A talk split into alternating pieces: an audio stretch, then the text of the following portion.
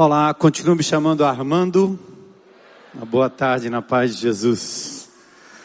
Vamos dar continuidade à nossa explanação é, do Sermão do Monte, principalmente essa parte das bem-aventuranças.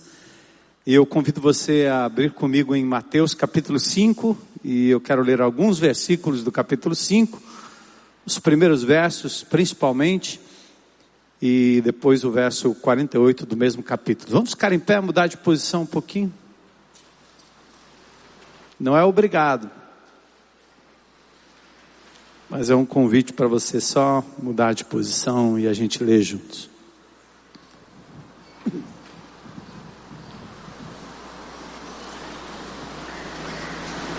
A semana passada nós demos o contexto em que Jesus nasce em Belém da Judéia, aos 12 anos vai ao templo, apresenta-se diante dos doutores, dado à multidão, seus pais o perdem de vista, depois ele é, acaba acompanhando seus pais e eles sobem para Nazaré, e ali ele tem a sua infância, como é de costume, todo menino judeu, depois dos 12 anos do bar mitzvah, daquele exame sobre o conhecimento das escrituras, é, almejando o sacerdócio ou viver como um rabino, alguém que um mestre da lei ou de alguma escola de interpretação bíblica, só aos 30 anos de idade que ele aparece publicamente. E ele então se apresenta a João Batista, vai para o deserto da Judéia, onde ele é tentado. Depois ele novamente volta para as regiões de Nazaré, como se fosse o nosso Nordeste, e se aloja numa cidade chamada Cafarnaum, e provavelmente ali naquela região, eh, na casa de Pedro, é, e começa o seu ministério. A partir dali, muita gente é curada, muita gente acompanha Jesus. E ele então, à beira de um lago, como se fosse uma das nossas represas aqui do Nordeste, ele sobe a um local elevado. No vídeo a gente vê lá no início é, esse lugar que ainda existe e agora dia primeiro, pela graça de Deus, eu vou ter o privilégio de retornar ali naquele lugar com um grupo e ele começa a proferir um sermão, não apenas para a multidão, mas particularmente para os seus discípulos. Pedro, João, Tiago, André, aqueles ex-pescadores, homens de negócios, chamados agora para seguir não uma doutrina, mas uma pessoa, não um código de regras, mas um ser. Deus que se fez gente, Jesus. Venham, sigam-me. Esse era o chamado de Jesus. Aí o texto diz assim: esse é o contexto do Sermão do Monte, capítulo 5, 6 e 7 de Mateus. Nós vamos trabalhar nesse domingo, mais dois domingos. É, eu levaria talvez cinco anos para pregar em todo o Sermão do Monte, todos os domingos de um ano, e não esgotaria, dado a riqueza de cada palavra de Jesus é tão importante quanto o decálogo, os dez mandamentos. Moisés, o mediador do Velho Testamento, recebeu as tábuas da lei, que num certo sentido serviram para nortear o povo de Israel, servem de código moral para nós também, mas apontava para aquele que é muito maior que Moisés, Jesus. E é impressionante como a igreja eh, não conhece muito e não mergulha muito no Sermão do Monte. E eu acredito é porque ele nos confronta demais e nos leva a mudar de posição de uma forma muito radical. E por isso nós estamos abrindo. Certo dia, quando Jesus viu que as multidões se ajuntavam, subiu à encosta do monte e ali sentou-se seus discípulos se reuniram ao redor e ele começou a ensiná-los. Felizes os pobres de espírito, pois o reino dos céus lhes pertence. A palavra felizes não é a melhor tradução. Eu vou explicar já já. A melhor tradução seria abençoados, bem-aventurados, felizes os pobres de espírito, pois o reino dos céus lhes pertence. Felizes os que choram, porque serão consolados. Felizes os humildes, pois herdarão a terra. Felizes os que têm fome e sede de justiça, pois serão saciados. Felizes os misericordiosos, pois serão tratados com misericórdia. Felizes os que têm coração puro, pois verão a Deus. Felizes os que promovem a paz, pois serão chamados filhos de Deus. Felizes os perseguidos por causa da justiça, pois o reino dos céus lhes pertence. Felizes são vocês, quando por minha causa, disse Jesus, sofrerem zombaria e perseguição, e quando outros, mentindo, disserem todo tipo de maldade a seu respeito. Alegrem-se e exultem, porque uma grande recompensa os espera no céu. E lembrem-se de que os antigos profetas foram perseguidos da mesma forma. E no fim desse primeiro capítulo, Lá no versículo 48, Jesus diz assim: portanto, sejam perfeitos, como perfeito é seu Pai Celestial.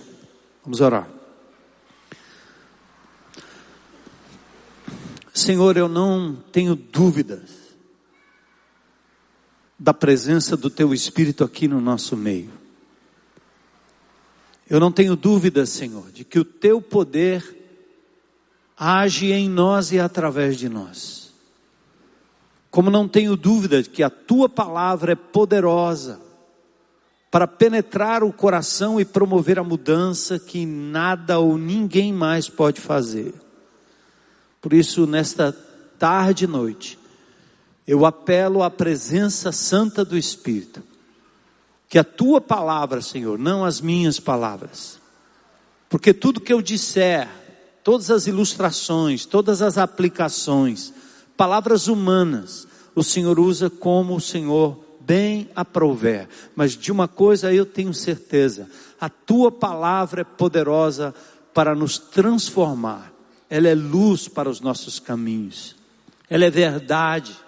Ela é martelo que esmiuça a rocha que quebranta a nossa vida e nosso coração, que nos constrange a viver por amor, em amor, para a glória do teu nome.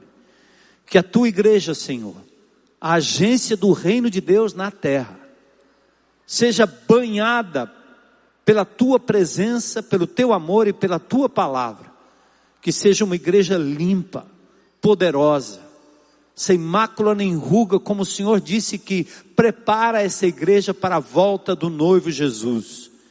Que enquanto a tua igreja vive nesse mundo, Senhor, ela possa fazer brilhar a tua luz, levar bem alto o teu nome, e perdoa-nos, Senhor, por tanto que temos desonrado o teu nome a ponto da sociedade nem mais acreditar na eficácia da transformação que existe quando teu povo anda em teu nome, nas vilas, nos becos, nas ruas, nas casas, promovendo poder de Deus, graça de Deus, perdão de Deus, amor de Deus.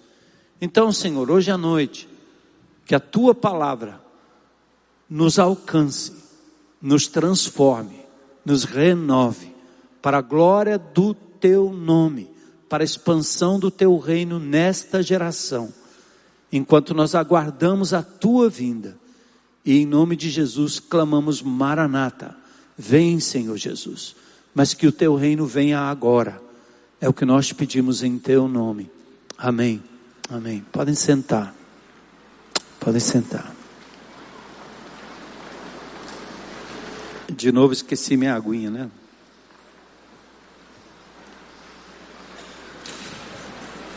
Obrigado.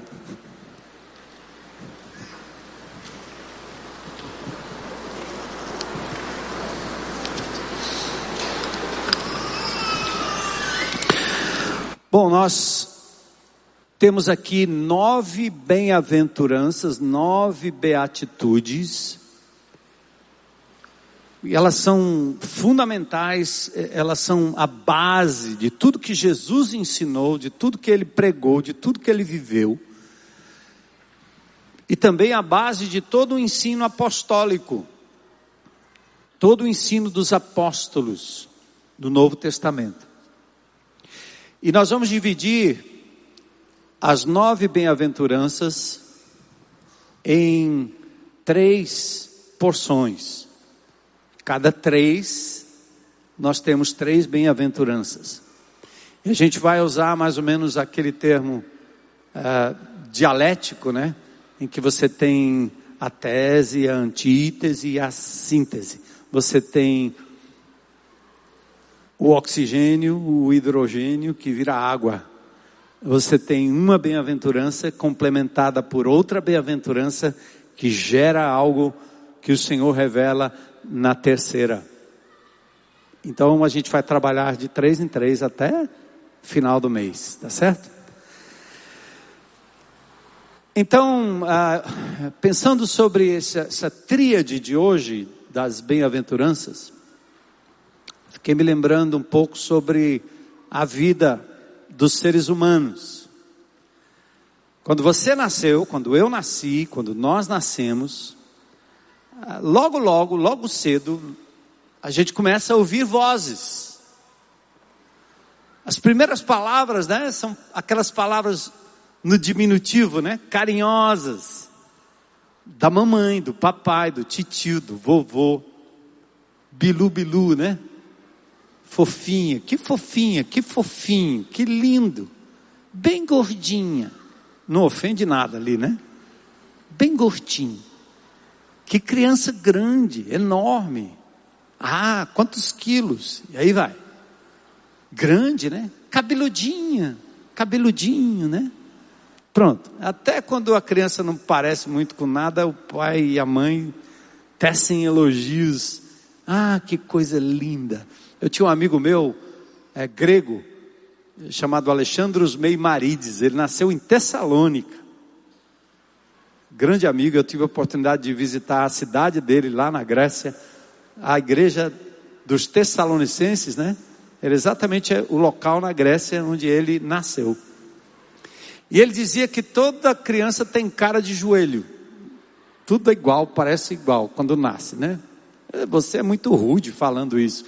Eu achei minhas duas meninas, quando nasceram, super fofas, muito lindas. E mesmo que a criança não tenha aquela beleza hollywoodiana, né? Você acha lindo. Pai, pai, mamãe dizem que lindo. Aí o tempo vai passando, a criança vai crescendo. Ou que criança esperta, criança rápida, criança chorona. Ou menino chato. Tá? Para aí. Chora demais essa criança. Aí começa. Aí cresce mais um pouquinho. Traquino, arteiro, sem noção. Usam até aquela palavra que etimologicamente não é, não traz muito boa referência. Ô menino danado. É quase para dizer endemoniado. Ô menino danado, ô menina danada. Aí pronto, a criança começa a ouvir aquilo ali traquino, arteiro, sem noção. Aí vai crescendo, fora do âmbito da família, na escola, logo no princípio, né? Aí chamam de branquelo, amarelo, neguaço, negão. Aí começa. Chato, maldoso. Aí cresce um pouquinho mais, sua louca, fracassada, malandro, preguiçoso, preguiçosa, seu burro, sua burra. Aí você, a criança começa a ouvir isso aí. Todos vocês ouviram isso em algum momento, partindo de alguém, em alguma circunstância da vida, certo? Eu, quando era pequeno, na minha rua, eu era chamado de baianinho, porque eu sou filho de sergipano com baiano e nasci em São Paulo, na Zona Norte, onde os paulistas têm a sua característica. E são preconceituosos na maioria talvez. Aí você vai ouvindo, além dos elogios proferidos por Pelo pai, pela mãe, pelos parentes, você vai ouvindo aqueles impropérios, aquelas palavras malditas. Alguns de nós experimentamos o tipo de elogio que é danoso. É o elogio doentio. Por exemplo, alguém que intenciona abusar de uma criança, elogia para atrair para o mal, para explorar, para tirar proveito. Muito parecido com as castas sociais criadas no nosso país. Eu nasci e me criei no meio de uma comunidade negra. Meus pais eram da Bahia, eu estive recentemente na Bahia, lá em Candeias, foi muito lindo. E eu me via uma coisa absolutamente normal. Ué, o, o diferente era eu, ali na zona norte de São Paulo. Mas até a pobreza, a negritude, o ser nordestino, acaba sendo uma forma em que as pessoas ou abusam da linguagem ou elogiam para destacar e tirar proveito daquilo, como alguém que elogia uma menina adolescente para dela tirar proveito, ou uma criança para dela abusar. Ninguém conquista alguém dizendo você é muito feia, mas faz um elogio, destaca alguma coisa daquela pessoa. Assim, ao longo da vida, eu e você vamos colhendo maldições e vamos nos acostumando com elas. Poucas são as palavras de bênção. Talvez por isso, na antiguidade, as crianças pediam a bênção do pai e a bênção da mãe. Para que isso? Para que a mãe e o pai tivessem oportunidade de elogiar e dizer: Eu te abençoo, eu falo bem de você, eu te tenho em alta consideração. Isso era um, uma forma de trazer aos ouvidos e à vida da criança algo que pudesse de verdade elevá-la e não destruí-la. Hoje isso é chamado de bullying. O bullying verbal, o abuso verbal. O bullying humano vai moldando a sua personalidade e você ou se adequa àquilo, você acaba chegando à conclusão que é isso mesmo, que você é burro mesmo, que você não sabe mesmo, que você é um fracassado, que você é um Zé Ninguém, uma Maria Ninguém. Ou você com ódio e raiva daquele bullying, você faz outra coisa extraordinária do tipo, pega numa arma e vai lá e tenta provar que você é um machão. Porque estão te chamando de frouxo, de um nada na vida.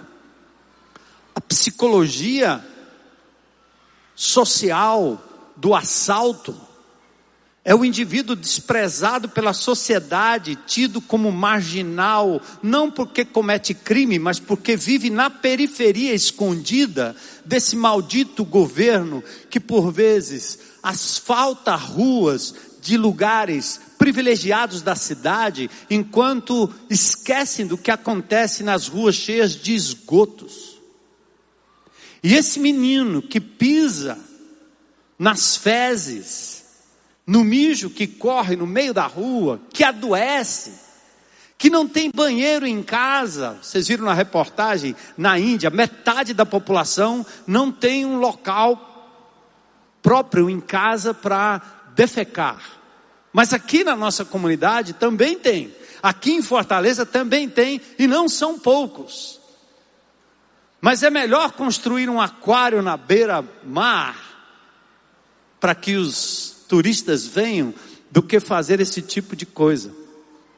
Aí é o bullying social que faz daquele menino revoltado com aquela situação ver os carrões e os casarões e de repente se sentir empoderado, empoderado, aliás, para usar uma arma e colocar de joelho o barão que lhe dá tudo. Isso é a psicologia do crime. Pode conversar com qualquer um. São meninos como nossos meninos. Mas sofrem o bullying social dessa nojeira que nós temos no nosso país, graçando a sociedade por anos e anos e anos e sonegando a eles aquilo que é correto, porque Deus deu para todos nós. Tem fruto para todo mundo, tem água para todo mundo tem ar para todo mundo. Mas aí a nossa vida, dia a dia, eu e vocês, sofremos desse mesmo bullying verbal. Mas o que, que Deus faz quando Ele entra na nossa história?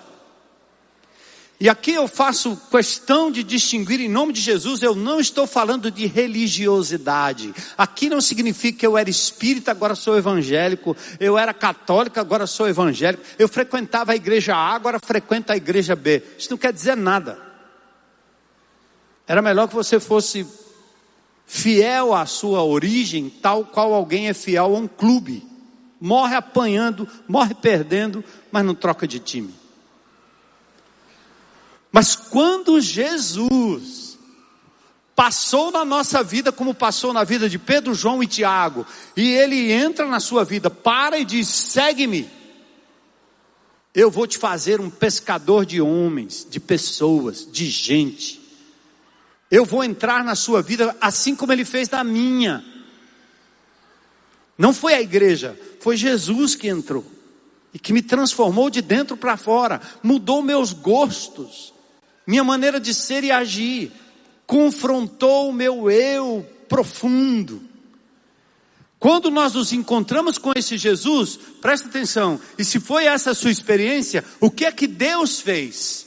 Ele sentou, pegou na sua mão e na minha mão, olhou nos nossos olhos e disse: Eu tenho algo melhor para você. E o que eu tenho para você é nada mais, nada menos do que a perfeição. Aí você diz: é muito alto, eu não consigo, isso é ilusão. E você nega o que Deus está dizendo, porque o que os homens e a sociedade dizem, e porque aquilo que você mesmo construiu como ideal de vida durante todo o tempo é migalha, então você não acredita que Deus é capaz de dar o pão verdadeiro do céu.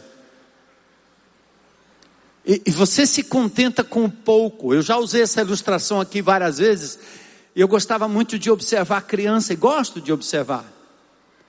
Eu tenho duas filhas, já casadas e tenho agora netos. Eu falo muito da minha família, porque eu amo a minha família, porque eu acho que ela foi construída por Jesus. Está sendo. Mas eu tenho a minha filhinha que agora casada, né? Era mais nova. Ela comia tudo que tinha no quintal, da minhoca ao palito. Terra tinha um gosto especial. Então a mãe está preparando lá dentro um banquete maravilhoso, muito melhor do que aquela sopinha que vem naqueles vidrinhos pequenininhos. A mãe fez com carinho uma papinha maravilhosa. Abre a porta, olha no quintal e a criança está se lambuzando com.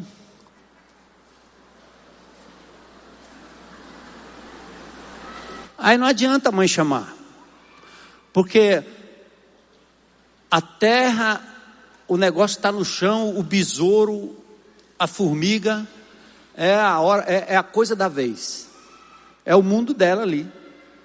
Ela não entende. Deus nos vê exatamente assim. Deus não se irrita tanto com o teu erro, meu erro, seu pecado, meu pecado, quanto ele se irrita ou se entristece com o fato de que ele tem algo muito melhor, mas você não acredita.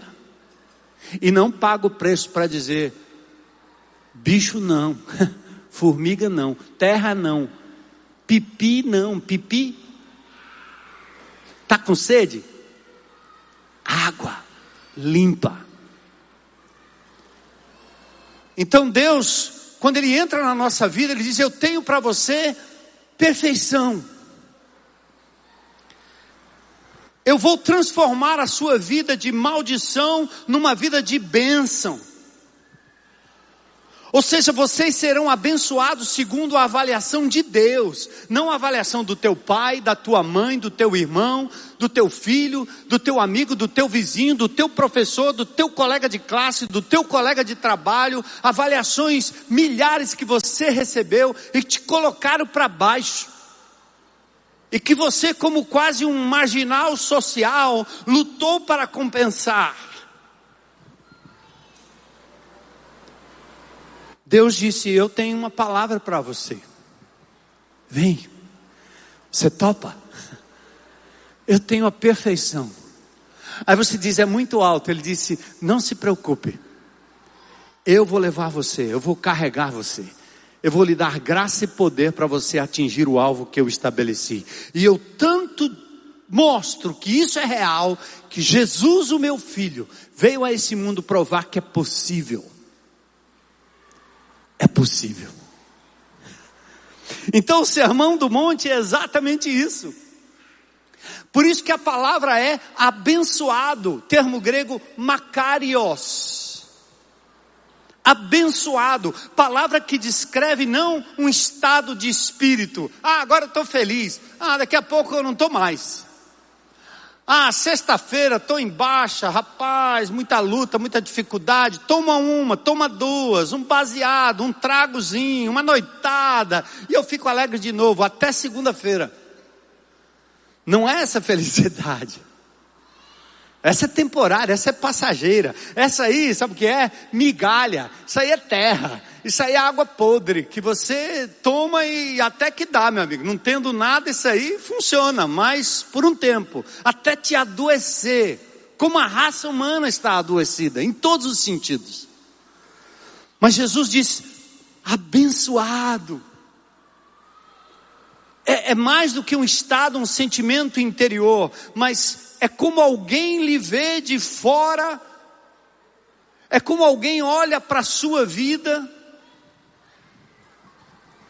como você olha para alguém e diz assim: aquele cara é rico, aquele cara é bem sucedido, aquele cara é solitário, aquele outro é alegre, aquele outro é estranho. Deus está nos chamando e nos chamou, Deus nos chama para dizer: não só onde você está, mas aquilo que Ele quer fazer de você, e Ele vai te elogiar no processo.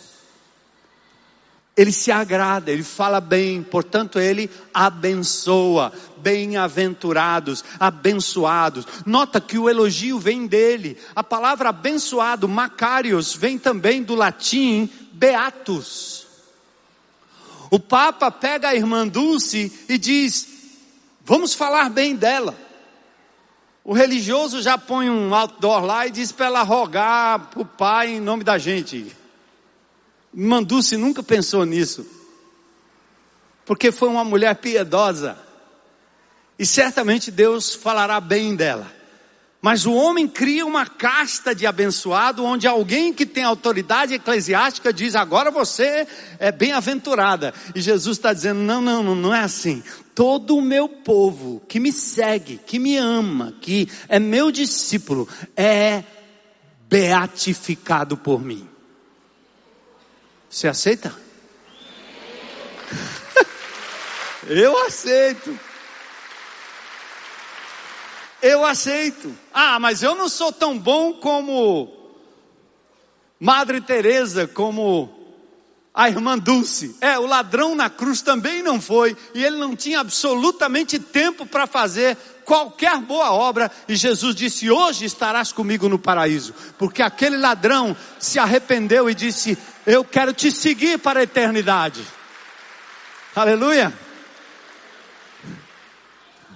Glória a Deus.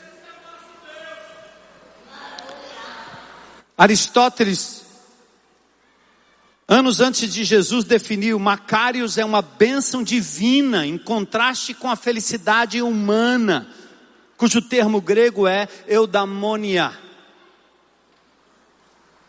O que ele considerava como algo passageiro. Por isso, se vamos participar da perfeição de Deus, nós temos que continuar buscando a avaliação divina. Deus tem que falar mais aos nossos ouvidos do que pessoas do que a sociedade diz.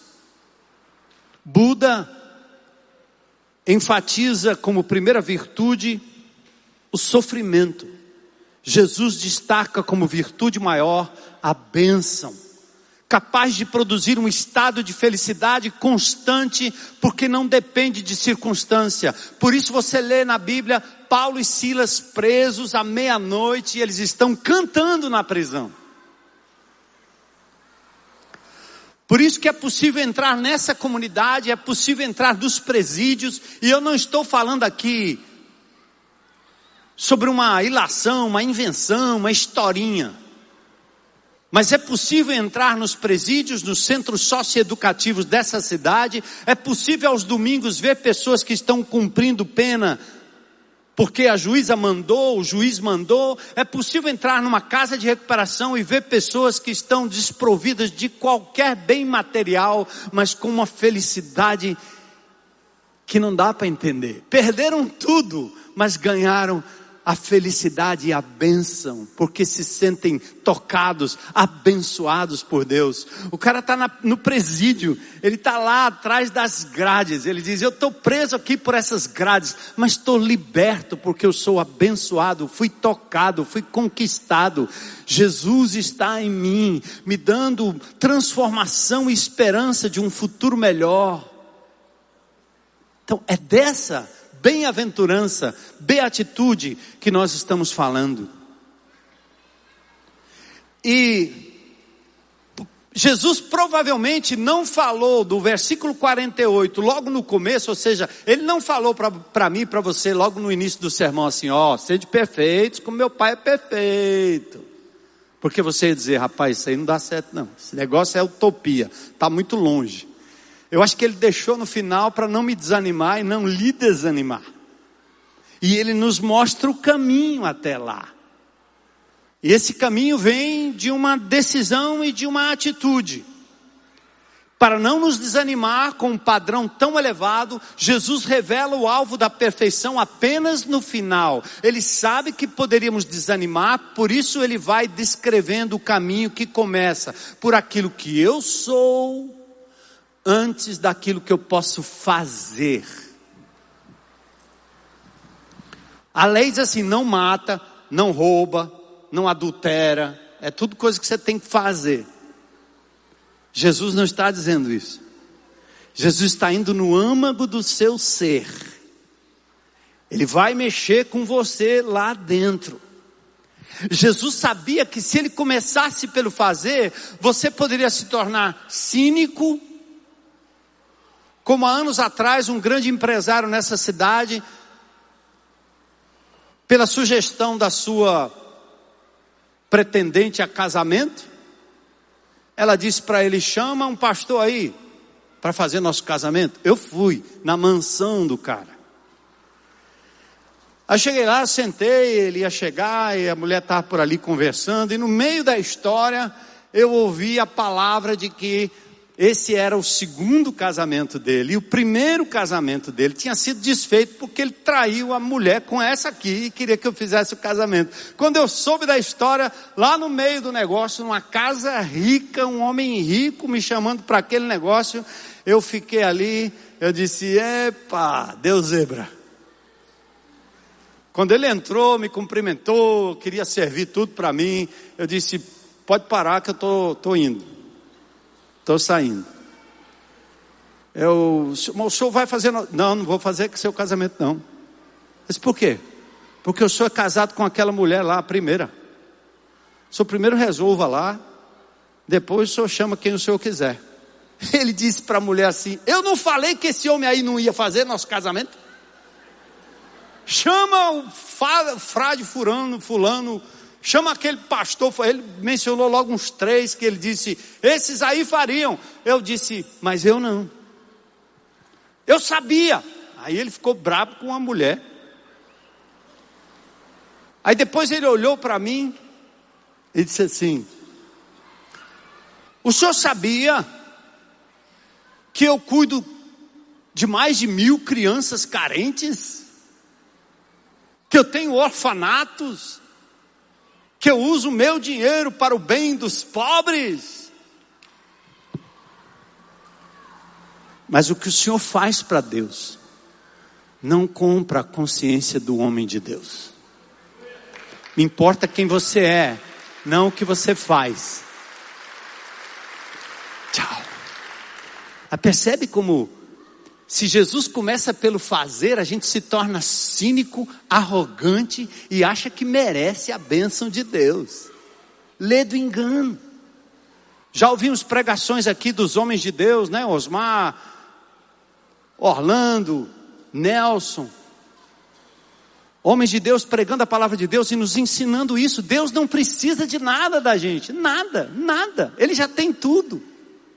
Como é que você quer comprar Deus?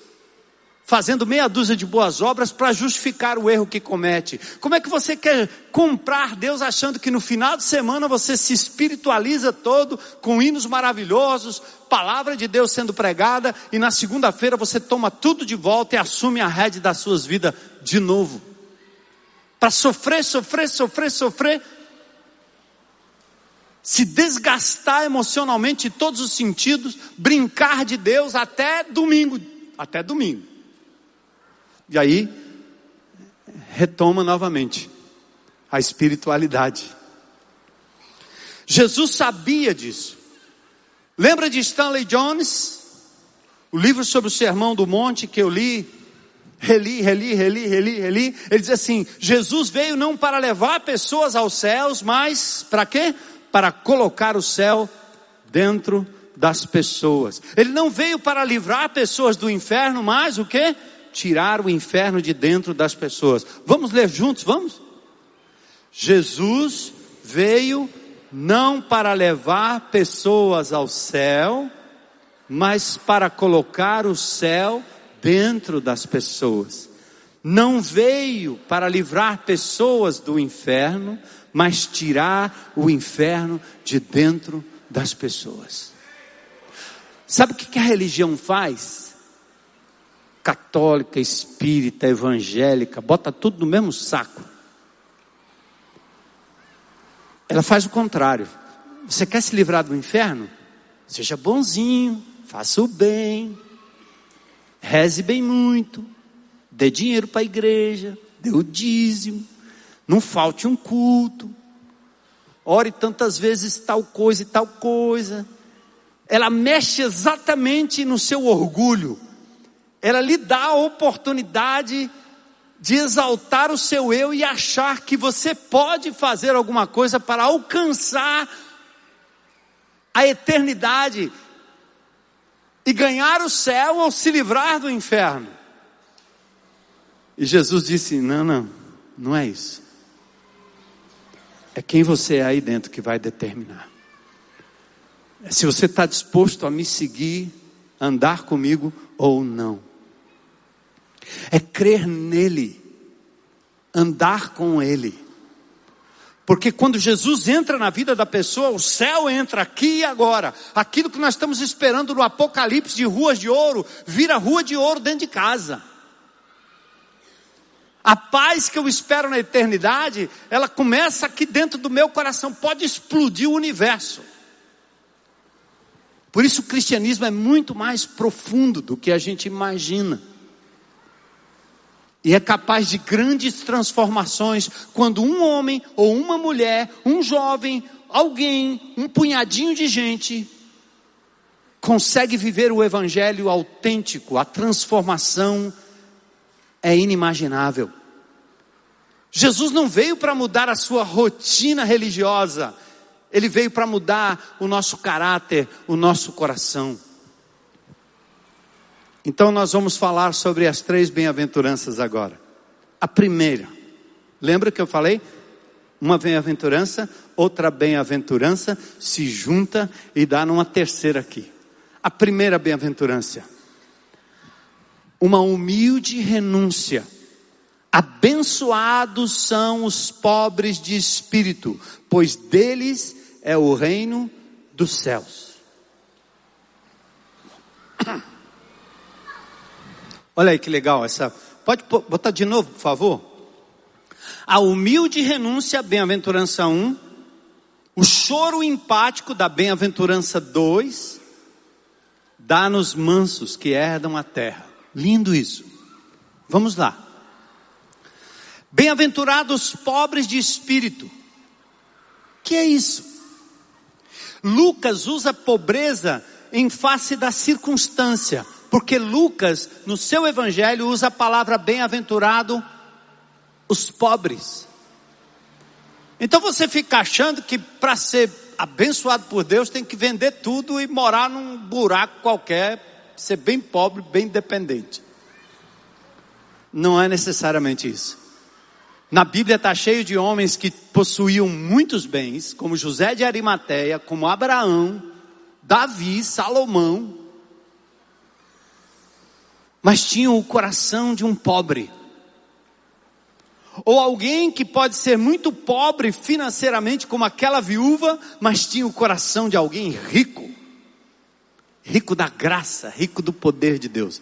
Não é uma medida social Mateus qualifica a pobreza espiritual no sentido de uma escolha, de uma renúncia. É considerado pobre em face de uma escolha. São os que, em face da fé e da conduta segundo Jesus, eles abrem mão de coisas e são menosprezados pelos poderosos.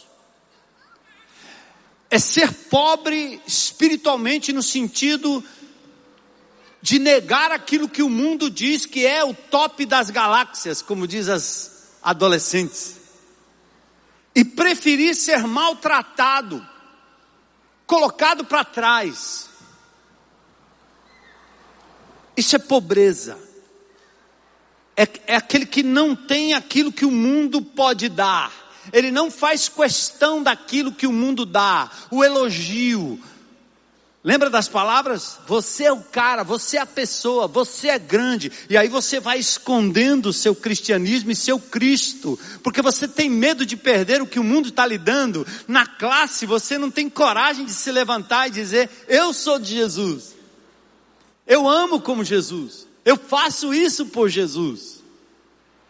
Porque logo você pode sofrer o bullying espiritual Pobre é aquele que abre mão dessa riqueza nojenta que o mundo oferece e diz: Eu me empobreço aqui, mas por Cristo, por Jesus. São os que, em face da opção de fé, renunciam. Stanley Jones, esse missionário, ele diz que há apenas duas filosofias de vida uma é a filosofia da autoexaltação, onde o homem é o centro.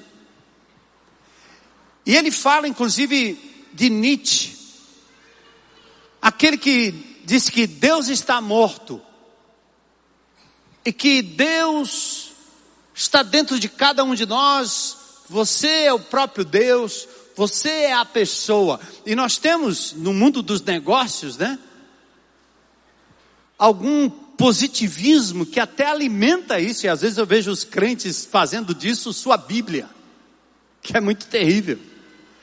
Mas essa Bíblia ela tem uma origem filosófica. Nietzsche diz assim, ó: Ser humano, seja afirmativo.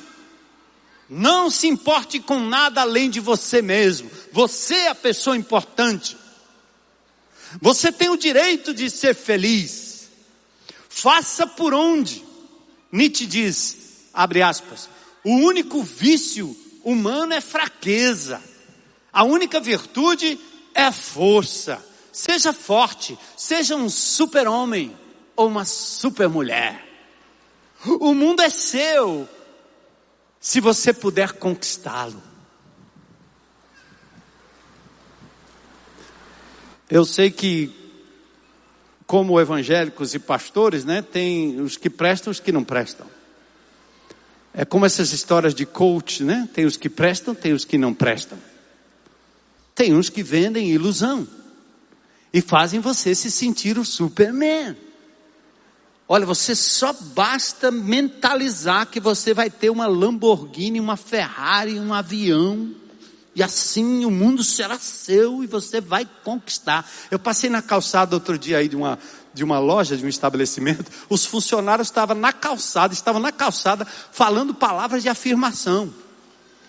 nós venderemos esse produto que vai fazer o bem para a humanidade, nós não sei o que, nós não sei o que. Eu ia saindo da, da loja, aí eu, eu, o Osmar estava comigo, aí eu voltei, eu voltei, fiquei ali. Aí eu, e eles falando e apontando para cima e dando as mãos, uns três ou quatro reunidos ali, certo? Pensando positivo, achei legal. Todo cliente é importante, nosso produto é o melhor do mundo, vamos salvar o planeta. Aí eu fiquei olhando assim, eu disse, ah, eu, eu fiz uma oração bem rápida para Deus. Eu disse, Deus, se o Senhor me desse três desse aqui, com entusiasmo do Evangelho, como eles estão entusiasmados por esse produto, eu mudo o planeta, o mundo, o Brasil. Aí eu entrei no meio da conversa, né? Claro. que rapaz, isso aqui é muito bom, maravilha, o produto, mas está faltando algo aí.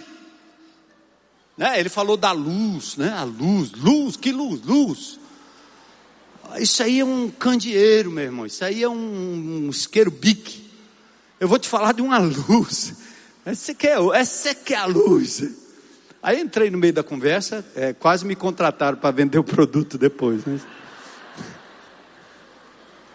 Então, um é esse positivismo que diz: você pode, você faz por onde? Agora veja bem, o outro modus vivente, a outra forma de se viver é a filosofia segundo Jesus. Vamos lá? Jesus diz: você vai encontrar vida quando você perde. O caminho da autorrealização é negar-se a si mesmo, renúncia. Bem-aventurados os pobres de espírito. É, soa muito ruim, né? É. Eu vou para outro culto, que esse aqui vai me botar para baixo. É, esse culto aqui vai me fazer ir à cruz. Pedro era desse time aí, certo? Pedro, quando Jesus diz assim, eu vou para a cruz, e Pedro dizendo, não, você vai conquistar Roma, nós vamos para cima, porque nós podemos todas as coisas naquele que me fortalece, amém, igreja? Todos nós ali com Pedro dizendo, para com isso, Jesus, que discurso mais maluco é esse aí? E Jesus dizendo, não, não, eu não vim para viver, eu vim para morrer. Jesus não tinha onde reclinar a cabeça. E Jesus, antes de ser Senhor, foi servo. Antes de ganhar, ele perdeu a sua vida para que nós pudéssemos ter vida. E meus irmãos, quando eu comecei a ler isso aqui e olhar para essa perspectiva, eu digo assim: que tipo de cristianismo é esse que a gente vive? Porque nós estamos acostumados com um discurso diferente.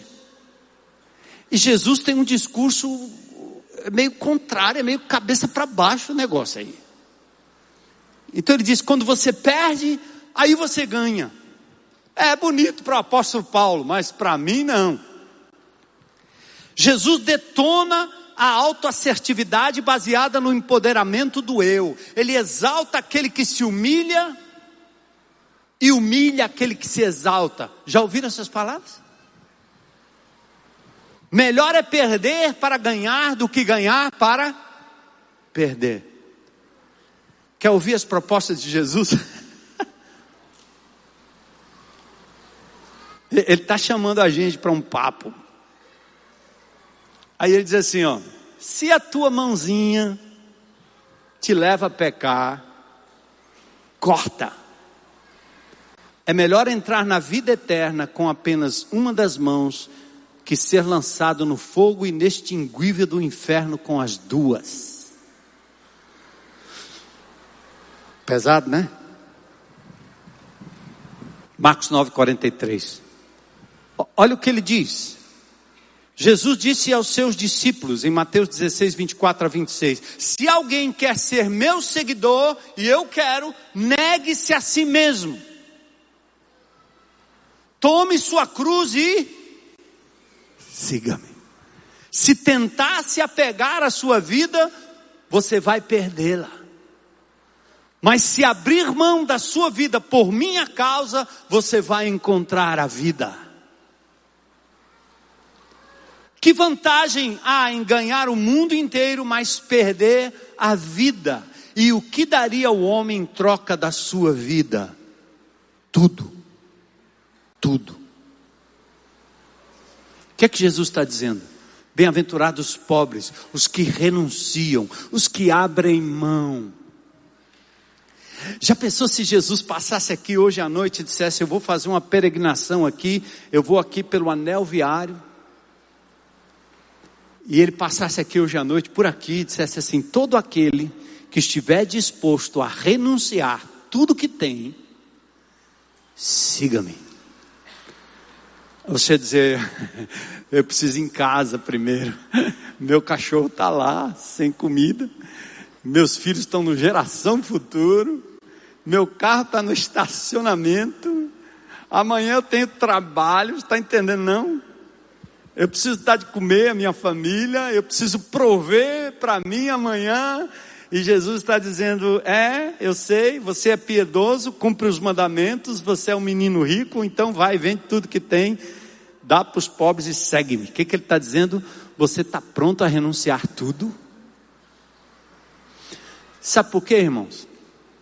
Porque não renunciar significa brincar de Deus e assumir a posse de todas as coisas seu carro, seu óculos, sua saúde, seu corpo, seu cabelo, seu trabalho, sua casa, seu salário, tudo que você tem, sua mulher, seu filho, seu pai. Filho, então, falando para as mães e pais, sentam no trono, brincam de Deus. Ficam angustiados e ansiosos por coisas que você não tem o mínimo controle. O que é que vai acontecer amanhã? Alguém pode me responder aí? Alguém pode dizer? se vai cair um meteoro aqui, destruir Fortaleza, um tsunami bem ali, ou se a placa tectônica vai dar um arrasto grande e lá vem um tsunami para cima de Fortaleza, vocês sabem? Dá para prever? Você não sabe. Brincar de Deus cansa, adoece e mata. É por isso que Jesus, sendo Deus, Ele não apenas pede de você, mas Ele dá o exemplo sendo Deus, deixou a sua glória e veio a esse mundo. Bem-aventurados são aqueles que renunciam a tudo que tem. Ele disse aos seus discípulos: Se alguém quer meu, ser meu seguidor, negue-se a, a si mesmo. Qual é a nossa doença? Qual é o nosso problema? Primeiro é porque a gente não entende o que Deus está dizendo e pedindo. A gente fecha a Bíblia e pronto. Vamos ouvir a pregação de autoafirmação. Você liga o rádio, tem 50 pregações. Eu de vez em quando eu ligo para assistir. Aí não dá cinco minutos, eu digo, meu Deus, o que é isso aqui? O que, é que eu estou ouvindo? Qual é o ponto crucial? É porque nós insistimos em obter da vida o que a vida não pode dar. Entende, irmãos? O resultado é frustração, decepção, vazio e morte. Você encontra alguém e acha que vai ser feliz porque aquela pessoa vai te fazer feliz. Ela não tem capacidade de te fazer feliz, esquece. Eu já disse um milhão de vezes para vocês há mais de 40 anos casado com a mesma mulher linda, mas quando nós começamos a história, diz: Eu não vou me casar com você para ser feliz, eu já sou feliz, esquece, você não tem nada para me oferecer, nada, além daquilo que Jesus já me deu. E ela olhou para mim e disse a mesma coisa, eu fiquei com raiva, porque como pode? Eu posso falar, mas você não, porque eu sou o supridor, eu sou é, macho macho menos. Deus é mais. Então, quando você não faz essa renúncia, não faz essa entrega, é a frustração daquilo que o mundo não pode oferecer. E a religiosidade rota, apodrecida e contaminada começa a oferecer estímulos de uma conquista em nome de Deus. Cuidado com ela. As religiões do mundo tentam amenizar o problema pela simples negação de tudo.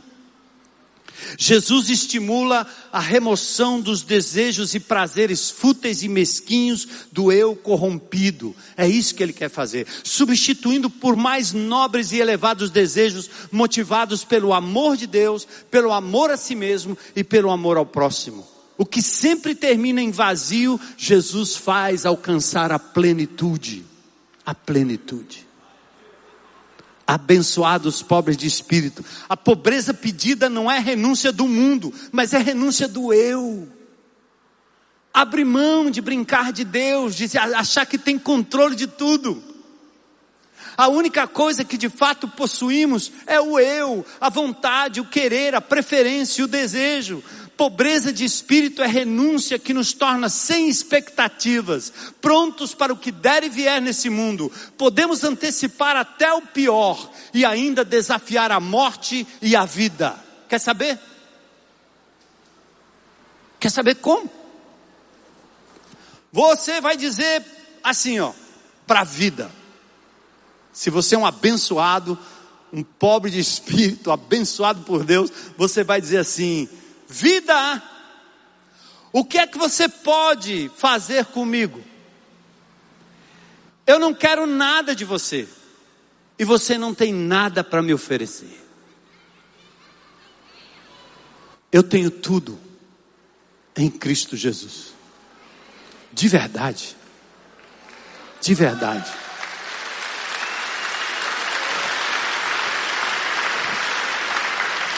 Aí o pior, morte. Morte, o que é que você pode fazer comigo, hein? 18 de fevereiro desse ano eu entrei num buraco negro lá, eu disse, vou morrer, tchau. A mulher disse, você, seu coração, não vai aguentar isso aqui não. Minha, minha senhora, eu vou assinar aqui que eu estou indo. Morte, o que é que você pode fazer comigo? Nada, porque eu já morri e a minha vida está escondida com Cristo Jesus, o meu Senhor. Eu já morri. já morri para o mundo. O meu eu já foi crucificado. Hã? Lembra que eu contei várias vezes aqui do meu pastor? Hein? O jovenzinho vingativo que levava uma e dava logo em cima. E meu pastor, quando percebia que eu ia revidar algo de mal que alguém me fez, ele dizia: Bispo, não desce da cruz.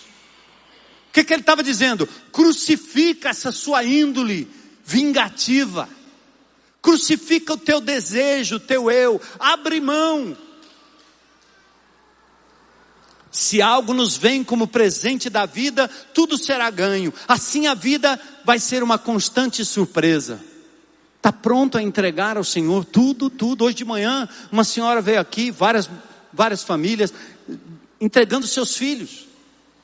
Aí vem aqui, sobe aqui, Senhor, estou dedicando meu filho diante da igreja, é teu, Senhor. Toma, Senhor. A pergunta é: e se Deus tomar mesmo? E se Deus levar? Aí você pensou rápido assim: Ave Maria. Que vem, né? Pum. Ave Maria. A Maria vai, vai chorar também. Mas quando o menino estava no ventre dela, lembra que ela profetizou o que ele seria, o que ele faria? Lembra? Ela sabia, ela tentou num determinado momento dizer: não fica aqui, vamos controlar aqui. E Jesus disse: não, não, Aí os discípulos disseram assim: Teu pai, tua mãe, teu irmão estão aí fora. O que, que ele disse? Quem é meu pai, minha mãe, meu irmão? Meu pai, minha mãe, meus irmãos são aqueles que fazem a vontade do meu pai que está nos céus. Ele disse: Manhinha, não.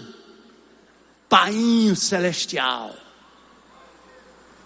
Mas nós temos uma visão diferente, a gente se agarra e se apega a tudo. O que Jesus está dizendo, se você dedicou seu filho a ele, faça como Ana, que era estéril. Quando o filho veio, ela entregou lá no, no templo ao sacerdote e fica para lá. E se Deus devolver e botar na tua mão de novo, não é teu, é dele. Ele te deu para cuidar, mas não é teu, é dele.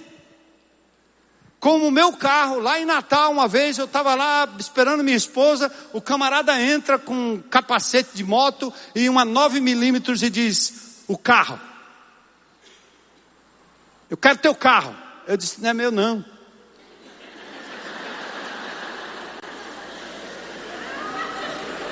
De quem é? É do cara lá em cima. Enquanto isso no meu coração, É, eu fui atirador no exército. Eu olhei para aquela arma e disse: essa arma não está apontada para mim. E esse cara parece um frango da sadia. Eu dou um sopro, eu mato ele. Se eu pegar essa arma, eu mato esse cara. Deus, o que é isso aqui? Esse cara está dando bandeira, eu vou matar ele, eu vou matar ele. Eu, eu. Aí Jesus, eu vi a voz do meu pastor e a voz do meu Jesus dizendo: Bispo, você está crucificado com Cristo e agora não vive mais você, eu vivo em você. E esse carro, você disse certo, não é seu, é meu. Eu vou cuidar dele e vou cuidar também de você. Aí eu comecei a conversar com ele, ele disse: Para de falar, saia daí logo. Eu disse: Eu vou pegar minha carteira e vou te dar o dinheiro que está lá dentro. Os documentos são meus documentos, minha, o dinheiro, dinheiro. Vou te dar o dinheiro, você deixa eu sair com a minha carteira. Pega logo, sai daí, sai daí, sai daí. Aí o bicho tremendo, né? Aí eu dei o dinheiro, saí. O Senhor cuidou, o Senhor proveu, o Senhor levou, o Senhor devolveu. Amém? Aí quando eu cheguei em casa, minha mulher olhou na carteira, ainda tinha muito dinheiro. Ela disse: Até pro bandido você é. Seguro. Confesso que eu não fiz por querer, tá certo? Eu queria dar mesmo tudo para ele. É de Deus, pois leva aí, meu filho. Oramos por ele. Mas entende o que é? A renúncia do mundo. Qual é o resultado? Renúncia. Buda viu a morte como o fim da vida. Jesus viu a morte como o início da vida. A vida recomeçou no Calvário, condição para a ressurreição. Não tem ressurreição antes da morte no Calvário. Não tem nova vida para você enquanto você não mortificar o seu eu com seus desejos, suas vontades. A renúncia do mundo nos confere o que? Abençoados são os pobres de espírito, pois deles é o reino dos céus. E agora vem a segunda bem-aventurança. Abençoados são os que choram, porque eles serão consolados. Você renuncia e ganha o reino dos céus. Agora você chora, você chora. Por que você chora? Porque a renúncia não nos tira da realidade sofrida do mundo. Jesus sofreu. E você e eu vamos sofrer também. Não nos tira do insaciável e frustrante querer daqueles que colhem vento. Renúncia absoluta poderia nos levar a um estado de alienação no mosteiro. Tem gente que acha que é ir para o meio de uma montanha e ficar lá, fazendo jejum eterno, renunciando de tudo, da vida, de todos e etc. Renúncia não nos abstrai do sofrimento e da realidade do mundo. Por isso Jesus apresenta o contraponto. Você renuncia, mas também chora. Lucas 19, 41. Quando Jesus ia chegando a Jerusalém, ao ver a cidade, ele chorou sobre ela. Você chora pela sua cidade, você chora pela sua família, você chora pelas pessoas na rua.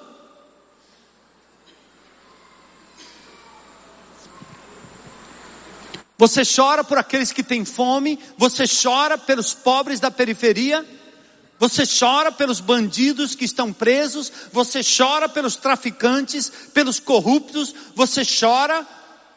Jesus olhou a cidade e chorou sobre ela. Por quê? Porque olhava para a cidade que estava optando pela migalha quando ele tinha um banquete.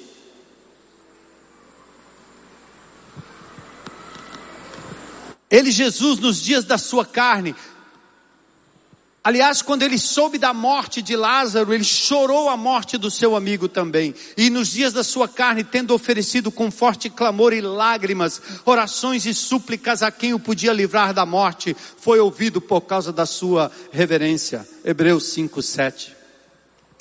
Budismo e hinduísmo leva o fiel a um estado de abstração e de negação. Não interessa se está frio, se está calor, se tem dor ou prazer, se tem morte ou vida, nada parece o afetar. Mas em Cristo, o espírito daquele que renuncia e ganha o reino de Deus torna-se um espírito sensível com a dor do outro, dos outros, da cidade e do mundo ao redor.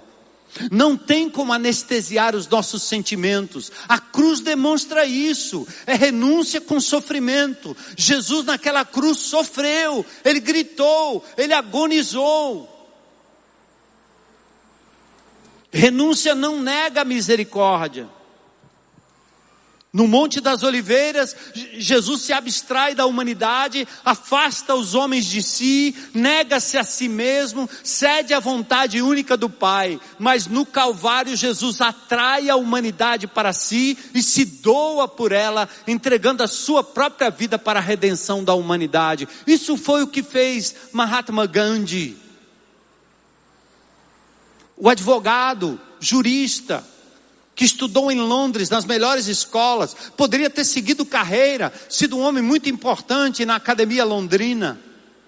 Mas ele vai para a África do Sul, onde os seus compatriotas estão sendo massacrados no apartheid, juntamente com os negros ali, sofrendo pelas mãos dos colonizadores que eternizaram aquela divisão terrível. E de lá ele vai para a Índia, o país da pobreza, para libertar o povo da colonização inglesa. Como é que ele faz isso? Se abstendo, mas se entregando, chorando também, com o sermão do monte debaixo do braço, aprendendo que não é com armas, não é com poder, não é com argumentos falazes, não é com força, mas é pela revolução pacífica, paz, entrega, choro.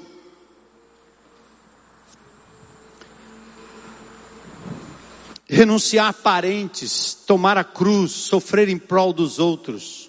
Abrir mão de pai mãe, esposa e filhos, irmãos e irmãs, é sempre mais fácil do que abrir mão do próprio eu. O egoísta ama a si mesmo. Ele carece da primeira beatitude, renúncia. O pobre de espírito ama os outros. Ele equilibra com a segunda beatitude, ele chora pelos outros. E aí, Isaías capítulo 61, o Espírito do Senhor está sobre mim, me ungiu para levar as boas novas aos pobres, aos quebrantados de espírito. Ele me enviou para consolar os de coração quebrantados. E ele me enviou para dizer aos que choram que é chegado o tempo do favor do Senhor, o dia da ira de Deus contra os seus inimigos. Sim, nós vamos amealhar inimigos na caminhada. E agora, para terminar, O pobre de espírito renuncia. O que chora é empático com a dor e o sofrimento dos outros. E agora a mansidão entra como uma síntese das duas coisas. Renúncia e empatia se equilibram e resulta numa atitude de mansidão. Mansidão não é passividade, não é fraqueza, é renúncia que requer força de vontade. Abrir mão daquilo que não presta precisa ter força, e essa força é dada por Deus.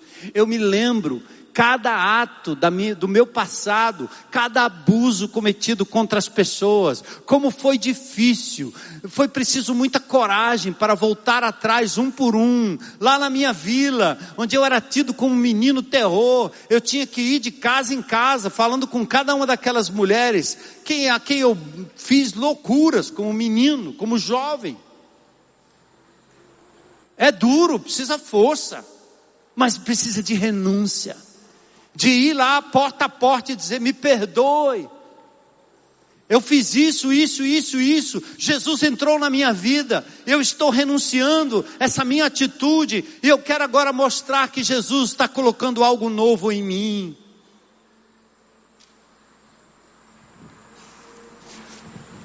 O manso é fruto das duas primeiras bem-aventuranças. A terra será possuída pelos pobres de espírito e pelos que choram.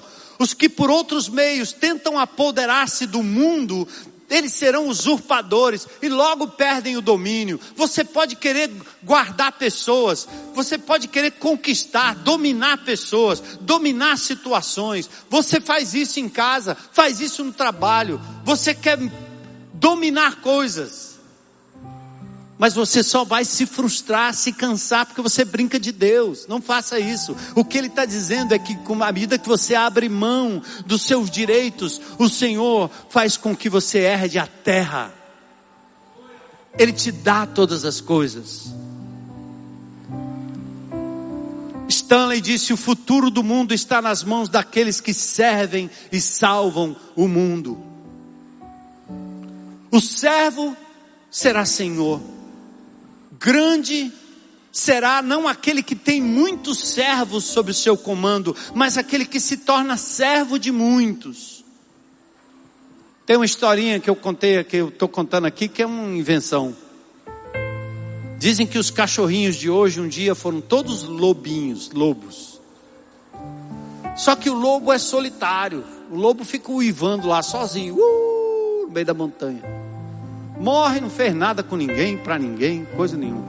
Não ganha nada. Acontece nada. Diz que um dia os cachorros, os, os lobos resolveram virar cachorrinhos, pet, nas casas.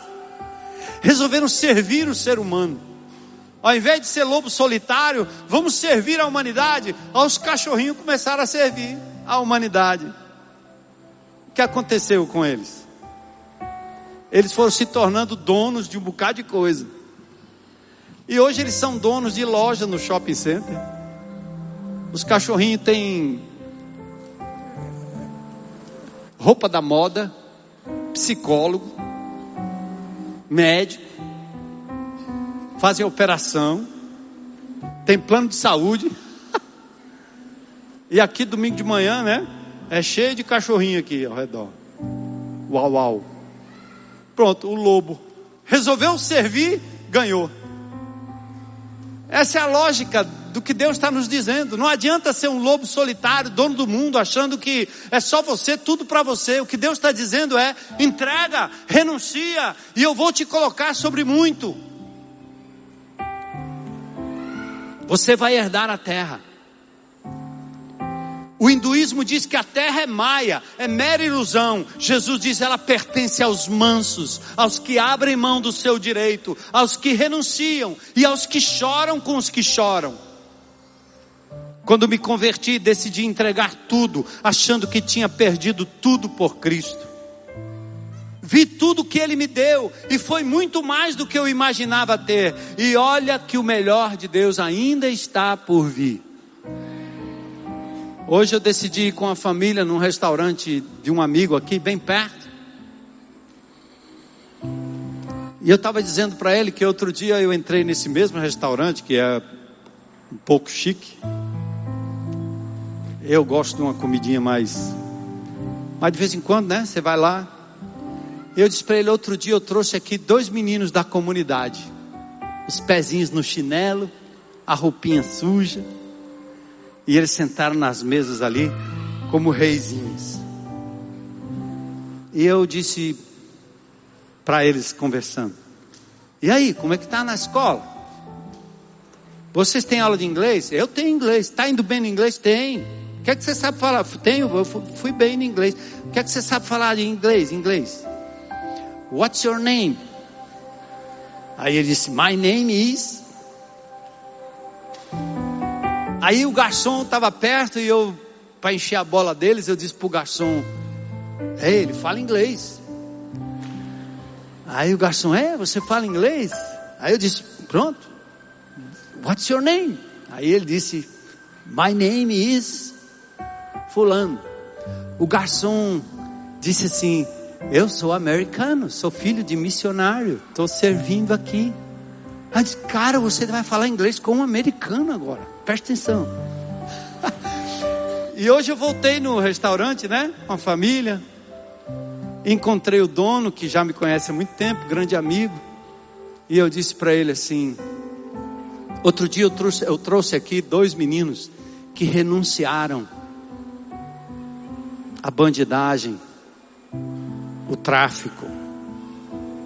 E eles vieram aqui. Eles abriram mão de tudo. Aliás, o pobre é bem facinho de abrir mão, não é não? Não tem nada. Por isso que Jesus olhou para aquele jovem rico e disse: Você é rico, né? Vai, vende tudo que tem. O que ele estava dizendo é: Me entrega. Tira as mãos do comando, sai do volante. Deixa eu guiar a sua vida. E segue-me, segue. Aí eu contando para esse meu amigo, né? E ele disse: Rapaz, eu estou arrepiado que você está me dizendo aqui. Eu disse: É. Um dia eu fui um comerciante, eu tive minha loja, eu vendi minha, minha marca para Ford do Brasil, eu tinha meu dinheiro, três, quatro, cinco carros, mas o Senhor entrou na minha vida e eu resolvi servi-lo, abrir mão. E Deus tem me dado muito mais, mas tudo aquilo que eu tenho, eu não tenho como meu, é do Senhor, é dele, para ele, para a glória dele. Inclusive, eu vejo aqui a recompensa, a vida desses meninos que abriram mão do que o mundo das drogas, talvez, do tráfico podia oferecer para eles. E eles se entregaram a vida a Jesus. Aquele homem disse: Eu estou arrepiado. E ele disse: eu, eu quero que você faça uma coisa. Eu vou dar um banquete para 40 meninos da comunidade, a qualquer hora, a qualquer dia.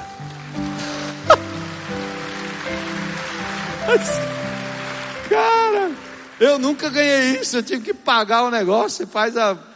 Passa o cartãozinho e fica olhando quanto deu o quilo lá, porque o negócio é no quilo. E os meninos. Olha o que Deus faz. E ele disse: Você sabe onde Deus pode colocar esses meninos? Eu sei. Eles podem ser o, os grandes homens de Deus que vão. E é tão lindo, foi tão lindo que hoje eu ouvi um deles dizendo assim: Ei, pastor, eu trouxe um amigo lá, um amigo lá, o cara lá da bocada, eu trouxe ele aí. Lindo, né? É por isso que Deus diz que a gente deve se tornar como criança. Então eu quero encerrar aqui hoje à noite dizendo: o mundo não tem nada para te oferecer. E tudo que você tem nas suas mãos não te define. E o que Jesus está pedindo não é que você vá lá e quebre tudo, bote fogo em tudo que você tem, não. Ele não quer que você mate seus familiares, acabe com tudo. O que ele está dizendo, você precisa saber que eu tenho algo melhor e maior para você. Então a gente vai encerrar nosso tempo juntos. Eu tenho duas perguntinhas.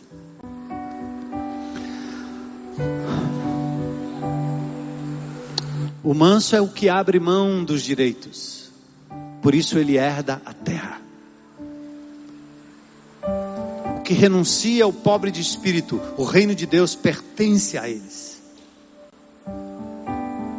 O que chora é o que é empático com os demais, com os outros, que usa aquilo que Deus tem dado em prol do outro. Como disse aqui o pastor Osmar recentemente, nos edificando poderosamente. Você investe no reino de Deus. É por isso que Deus vai despejar nas suas mãos aquilo que for direcionado para o bem do reino de Deus. Sempre. Então a primeira pergunta que eu tenho a fazer é para qualquer pessoa que esteja aqui hoje à noite, me ouvindo e vendo na internet. Que tal você abrir mão de tudo? para entregar a sua vida, seu coração, seu querer, seus projetos de vida nas mãos do Senhor. Fazer como Jesus fez lá no Getsemane. Se possível, deixa essas coisas comigo, Senhor. Mas seja feita a tua vontade, não a minha vontade. Eu abro mão da minha vida. Eu abro mão de tudo que eu tenho. Então hoje à noite eu queria saber se tem alguém aqui que gostaria de dizer: Eu quero Jesus. Eu perco a vida para ganhar Cristo Jesus, a vida eterna, a vida real, a vida presente. Se tem alguém aqui no auditório, levanta sua mão aí bem alta, dizendo: Hoje à noite eu quero Jesus como meu Senhor e meu Salvador. Glória a Deus.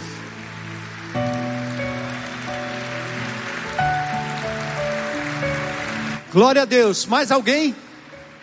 Não é religião que você está. Você tá, vai seguir uma pessoa. Ele está te chamando. Vinde a mim, vinde a mim. Venham, venham, venham. Então hoje à noite, faz a sua decisão. Aí onde você está. Eu quero Jesus como meu Senhor, meu Salvador. Só Ele. Eu quero entregar minha vida, a direção da minha vida a Ele. Glória a Deus. Glória a Deus. Valeu, cara.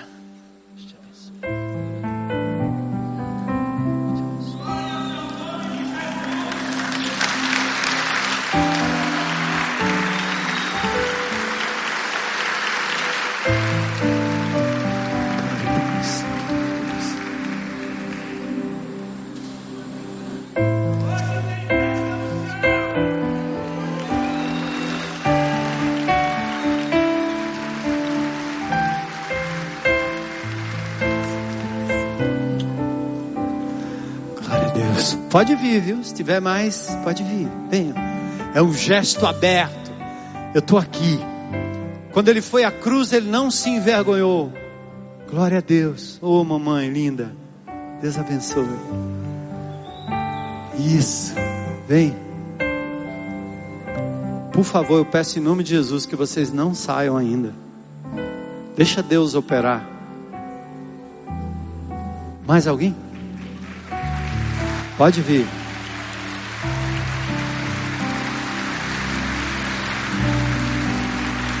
Jesus não se envergonhou de nós. Ele se doou e se deu na cruz do Calvário. Abre mão, tá pesado o fardo, não tá? É porque você está brincando de Deus, não dá certo. E não é religião, não é mudança de religião, é mudança do coração, é deixar Jesus tomar conta. Deus te abençoe, querida. Deus te abençoe. Glória a Deus. Amém. Aí eu tenho outra pergunta. Agora, se Jesus estivesse passando aqui, e ele já bateu na tua porta, ele já entrou na sua vida, mas ele está dizendo: meu filho, você está dando desculpa, não quer entrar no meu banquete, porque você está cuidando disso, daquilo, do futuro, fazendo por onde, porque você tem isso, tem aquilo. Então, primeiro eu quero dizer assim: se você não ficar em pé e ficar sentadinho aí, significa que a sua vida está entregue a Deus.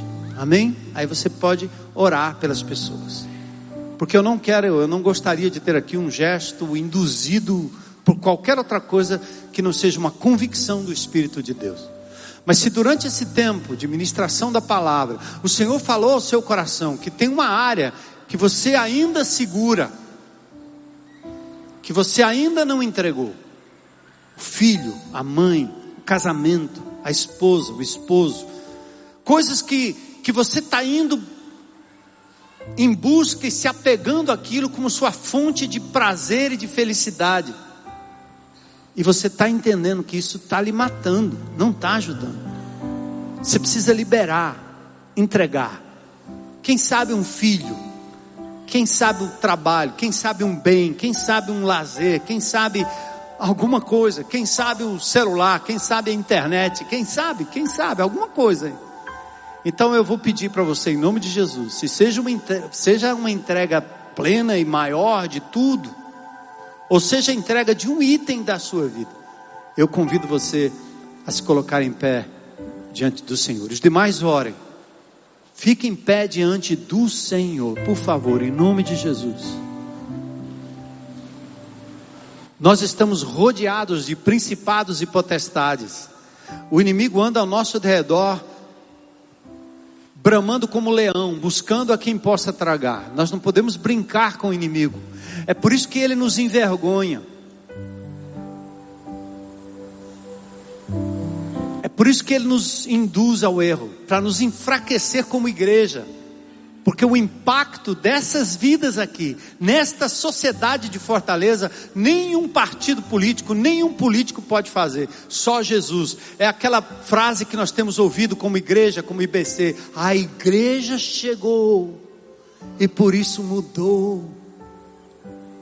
Eu estava no Fortaleza Pé de Paz, lá em frente ao Palácio do Governo, orando no dia 10, como eu faço todo dia 10. Eu e mais um punhadinho de gente e tinha uma senhora com um filhinho. Eu disse: Quem é essa senhora? A mulher feliz, alegre. É uma senhora que veio para cá grata, ela queria expressar sua gratidão e servir ao Senhor, porque ela não tinha casa e foi construída uma casa através de um GR. Eu falei com ela, a expressão do rosto era: Jesus entrou na minha casa, Jesus entrou, a igreja entrou, e ela estava feliz, né? É assim.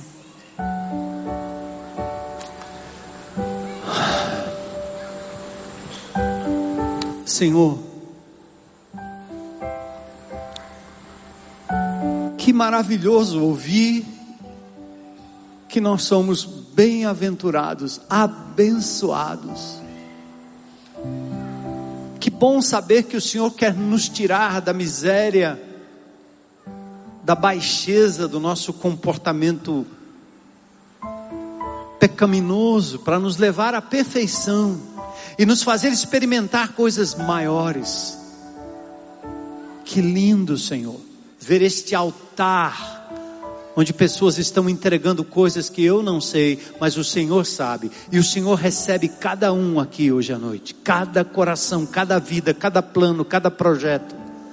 Pessoas que estão dizendo: Eu cansei, eu não quero mais brincar de Deus. Assume o controle, tudo que eu tenho, tudo que sou, é teu, Senhor, é teu, Senhor, é teu. Eu entrego, eu entrego, eu renuncio, eu abro mão, eu abro mão, eu abro mão, eu abro mão. Eu ouço a tua voz, chamando, clamando o meu nome, me amando me abençoando. Obrigado por essas vidas, Senhor, que se rendem ao Senhor Jesus. Festa nos céus, pecadores arrependidos, vidas transformadas, seguidores genuínos de Jesus, ouvindo desde o início da sua salvação a bem-aventurança e a bem-aventurada palavra. Senhor, dá-nos uma semana de vitória uma semana de bênção, uma semana de renúncia, uma semana de choro pelo pecado da nossa nação, da nossa cidade, do nosso estado, da nossa família, da nossa casa, da nossa vila, do nosso condomínio. Senhor, dá-nos um coração sensível como o teu coração. E que a gente busque perder para ganhar considerar tudo que temos conquistado como pessoa como, como lixo, para ganhar a Cristo, ser achado nele e receber dele todas as coisas, o reino de Deus e a sua justiça em primeiro lugar, e as coisas virão por acréscimo, e nós daremos graças, e nós te devolveremos tudo, porque tudo vem de ti, tudo pertence a ti. Glórias ao teu nome. Que noite maravilhosa. Vamos ficar em pé, todos nós como igreja, e vamos adorar ao Senhor em nome de Jesus. Glória a Deus, glória a Deus.